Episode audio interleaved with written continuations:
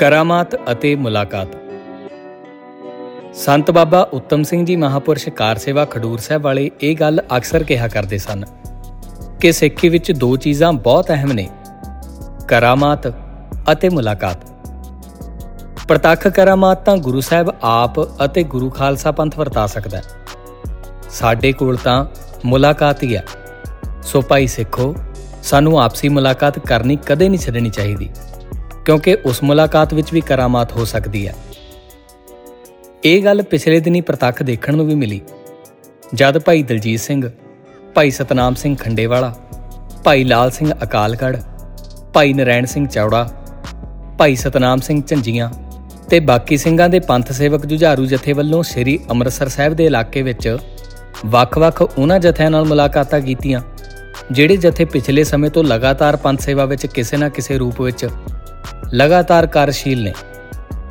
ਇਹ ਪ੍ਰਤੱਖ ਵੇਖਣ ਨੂੰ ਮਿਲਿਆ ਕਿ ਆਮੋ ਸਾਹਮਣੇ ਬੈਠ ਕੇ ਆਪਸੀ ਵਿਚਾਰ ਵਟਾਂਦਰਾ ਕਰਨ ਨਾਲ ਬਹੁਤ ਸਾਰੀਆਂ ਗੱਲਾਂ ਸਪਸ਼ਟ ਹੁੰਦੀਆਂ ਨੇ, ਜੋ ਸੋਸ਼ਲ ਮੀਡੀਆ ਦੇ ਪਲੇਟਫਾਰਮ ਉੱਪਰ ਨਹੀਂ ਹੋ ਸਕਦੀਆਂ।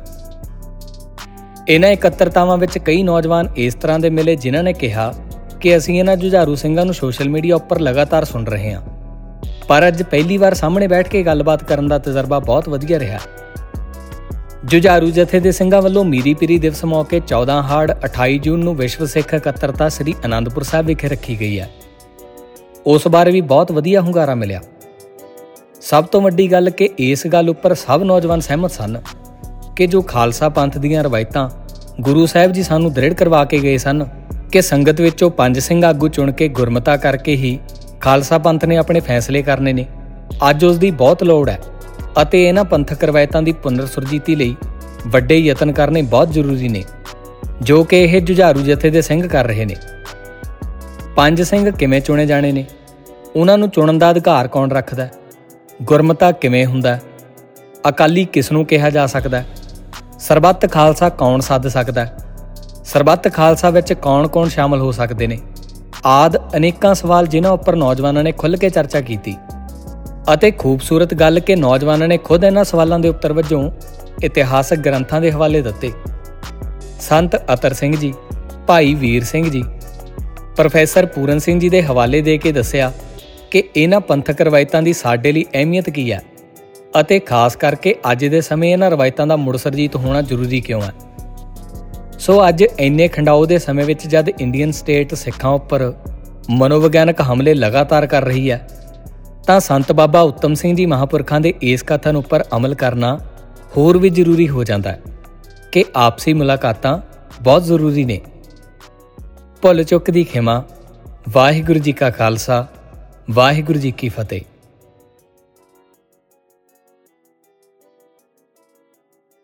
ਸਾਹਿਬ, ਆਪ ਅਤੇ ਗੁਰੂ ਖਾਲਸਾ ਪੰਥ ਵਰਤਾ ਸਕਦਾ ਹੈ।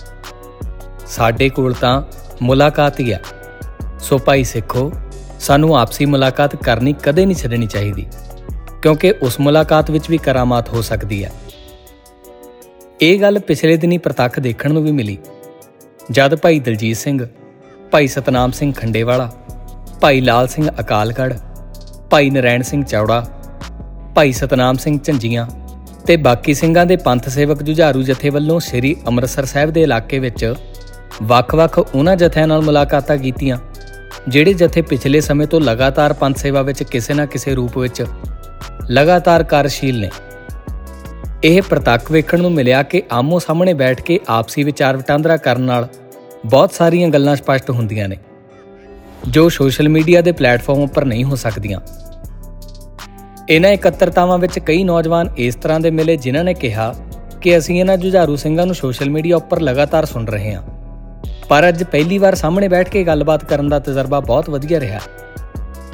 ਜੁਝਾਰੂ ਜਥੇ ਦੇ ਸਿੰਘਾਂ ਵੱਲੋਂ ਮੀਰੀ ਪੀਰੀ ਦਿਵਸ ਮੌਕੇ 14 ਹਾੜ 28 ਜੂਨ ਨੂੰ ਵਿਸ਼ਵ ਸਿੱਖ ਇਕੱਤਰਤਾ ਸ੍ਰੀ ਅਨੰਦਪੁਰ ਸਾਹਿਬ ਵਿਖੇ ਰੱਖੀ ਗਈ ਹੈ। ਉਸ ਬਾਰੇ ਵੀ ਬਹੁਤ ਵਧੀਆ ਹੁੰਗਾਰਾ ਮਿਲਿਆ। ਸਭ ਤੋਂ ਵੱਡੀ ਗੱਲ ਕਿ ਇਸ ਗੱਲ ਉੱਪਰ ਸਭ ਨੌਜਵਾਨ ਸਹਿਮਤ ਸਨ ਕਿ ਜੋ ਖਾਲਸਾ ਪੰਥ ਦੀਆਂ ਰਵਾਇਤਾਂ ਗੁਰੂ ਸਾਹਿਬ ਜੀ ਸਾਨੂੰ ਦ੍ਰਿੜ ਕਰਵਾ ਕੇ ਗਏ ਸਨ ਕਿ ਸੰਗਤ ਵਿੱਚੋਂ ਪੰਜ ਸਿੰਘ ਆਗੂ ਚੁਣ ਕੇ ਗੁਰਮਤਾ ਕਰਕੇ ਹੀ ਖਾਲਸਾ ਪੰਥ ਨੇ ਆਪਣੇ ਫੈਸਲੇ ਕਰਨੇ ਨੇ। ਅੱਜ ਉਸ ਦੀ ਬਹੁਤ ਲੋੜ ਹੈ ਅਤੇ ਇਹਨਾਂ ਪੰਥਕ ਰਵਾਇਤਾਂ ਦੀ ਪੁਨਰ ਸੁਰਜੀਤੀ ਲਈ ਵੱਡੇ ਯਤਨ ਕਰਨੇ ਬਹੁਤ ਜ਼ਰੂਰੀ ਨੇ, ਜੋ ਕਿ ਇਹ ਜੁਝਾਰੂ ਜਥੇ ਦੇ ਸਿੰਘ ਕਰ ਰਹੇ ਨੇ। ਪੰਜ ਸਿੰਘ ਕਿਵੇਂ ਚੁਣੇ ਜਾਣੇ ਨੇ? ਉਹਨਾਂ ਨੂੰ ਚੁਣਨ ਦਾ ਅਧਿਕਾਰ ਕੌਣ ਰੱਖਦਾ ਹੈ? ਗੁਰਮਤਾ ਕਿਵੇਂ ਹੁੰਦਾ ਹੈ? ਅਕਾਲੀ ਕਿਸ ਨੂੰ ਕਿਹਾ ਜਾ ਸਕਦਾ ਹੈ? ਸਰਬੱਤ ਖਾਲਸਾ ਕੌਣ ਸੱਦ ਸਕਦਾ ਹੈ? ਸਰਬੱਤ ਖਾਲਸਾ ਵਿੱਚ ਕੌਣ-ਕੌਣ ਸ਼ਾਮਲ ਹੋ ਸਕਦੇ ਨੇ? ਆਦ ਅਨੇਕਾਂ ਸਵਾਲ ਜਿਨ੍ਹਾਂ ਉੱਪਰ ਨੌਜਵਾਨਾਂ ਨੇ ਖੁੱਲ੍ਹ ਕੇ ਚਰਚਾ ਕੀਤੀ ਅਤੇ ਖੂਬਸੂਰਤ ਗੱਲ ਕਿ ਨੌਜਵਾਨਾਂ ਨੇ ਖੁਦ ਇਹਨਾਂ ਸਵਾਲਾਂ ਦੇ ਉੱਤਰ ਵਜੋਂ ਇਤਿਹਾਸਕ ਗ੍ਰੰਥਾਂ ਦੇ ਹਵਾਲੇ ਦਿੱਤੇ।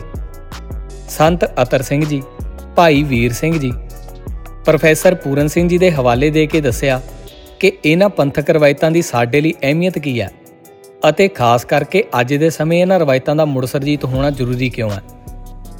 ਸੋ ਅੱਜ ਇੰਨੇ ਖੰਡਾਓ ਦੇ ਸਮੇਂ ਵਿੱਚ ਜਦ ਇੰਡੀਅਨ ਸਟੇਟ ਸਿੱਖਾਂ ਉੱਪਰ ਮਨੋਵਿਗਿਆਨਕ ਹਮਲੇ ਲਗਾਤਾਰ ਕਰ ਰਹੀ ਹੈ, ਤਾਂ ਸੰਤ ਬਾਬਾ ਉੱਤਮ ਸਿੰਘ ਜੀ ਮਹਾਪੁਰਖਾਂ ਦੇ ਇਸ ਕਥਨ ਉੱਪਰ ਅਮਲ ਕਰਨਾ ਹੋਰ ਵੀ ਜ਼ਰੂਰੀ ਹੋ ਜਾਂਦਾ ਹੈ ਕਿ ਆਪਸੀ ਮੁਲਾਕਾਤਾਂ ਬਹੁਤ ਜ਼ਰੂਰੀ ਨੇ। ਭੁੱਲ ਚੁੱਕ ਦੀ ਖਿਮਾ, ਵਾਹਿਗੁਰੂ ਜੀ ਕਾ ਖਾਲਸਾ, ਵਾਹਿਗੁਰੂ ਜੀ ਕੀ ਫਤਿਹ।